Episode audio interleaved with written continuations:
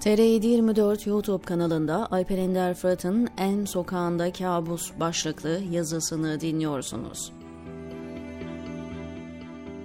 Bu nasıl bir kabustur? Bu nasıl bitmez bir korku filmidir? İnsanın aklı almıyor.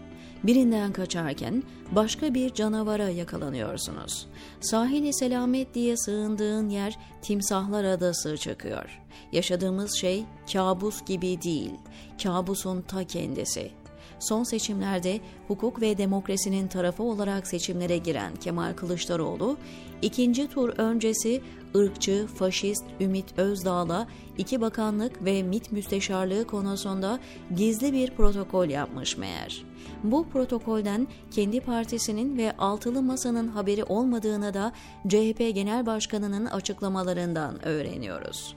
Bu bakanlıkların hangileri olduğu konusunda bilgi yok ama Adalet ve İçişleri Bakanlıkları olduğunu söylese bundan sonra hiç de şaşırtıcı olmayacak. Memleket tam bir en sokağı ve biz de Freddy'nin kabusunda yaşıyoruz. Bizi boğazlamak için arkamızdan koşanlardan korkup sığındığımız evde meğer diğer katilden çok daha vahşiler bekliyormuş.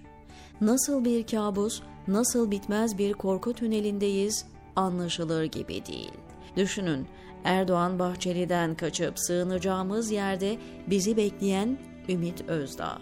Bütün toplumsal muhalefetin ülkeye demokrasi ve hukuk gelsin diye desteklediği aday, kimseye haber vermeden bir faşizm hocasıyla gizli protokol yapıyor ve seçimi kazandığında ülkenin en kritik kurumu MIT'in kontrolünü ona vermeyi taahhüt ediyor. Olay ortaya çıkınca da o protokolle ilgili konuşmam doğru değil. İki kişinin namusuna teslim edilen protokoldür.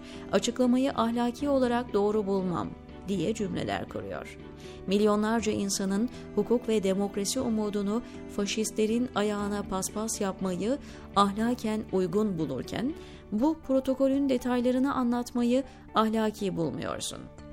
Bu tavrın Türk siyasetinin kafasına kurşun sıkmaktan başka bir anlamı var mıdır? Adam Recep zulmünden ülkeyi kurtarmak için Ümit Özdağ'la bile anlaşmış diye okuyamayız. Çünkü ülkeyi bir zulümden kurtarmak isteyen önce sandık sonuçlarına sahip çıkardı. Seçimi mutlaka kazanmak isteyen adam sandığın muradının arkasına düşerdi. Ama Kılıçdaroğlu sandık şaibeleriyle ilgili kılını bile kıpırdatmadı. 14 Mayıs ve 28 Mayıs gecesi YSK'nın şaibeli tavırlarına tek bir cümle kurmadan havlu attı. Yani Millet İttifakı olarak kazara da olsa seçimi kazanırsak toplumun istediği hukuk ve demokrasiyi getirmemek için bir bahane olarak Ümit Özdağ protokolünü elinde mi tutuyordu dersiniz?''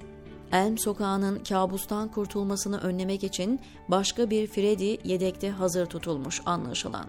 Kılıçdaroğlu siyasetin kafasına kurşunu aleni bir şekilde sıkıp milletin demokrasiye inancının tamamen yok olmasını sağlamak için bu görüşmeyi açıklamış da olabilir.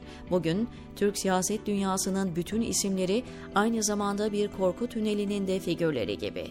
Birinden kurtulsanız diğerini, diğerinden kurtulsanız ötekine yakalanıyorsunuz. Siyaset kurumu bunları toplumun kendisinden umudunu kesmesi için yapıyorsa bunu başardı, söylemiş olayım. Bundan sonra seçimlerde bir daha asla sandığa gidip falan partiye oy kullanın diye hiçbir akrabama, tanıdığıma, üzerinde hatırım olan insana söz söylemem, diyor Alper Ender Fırat, TR724'deki köşesinde.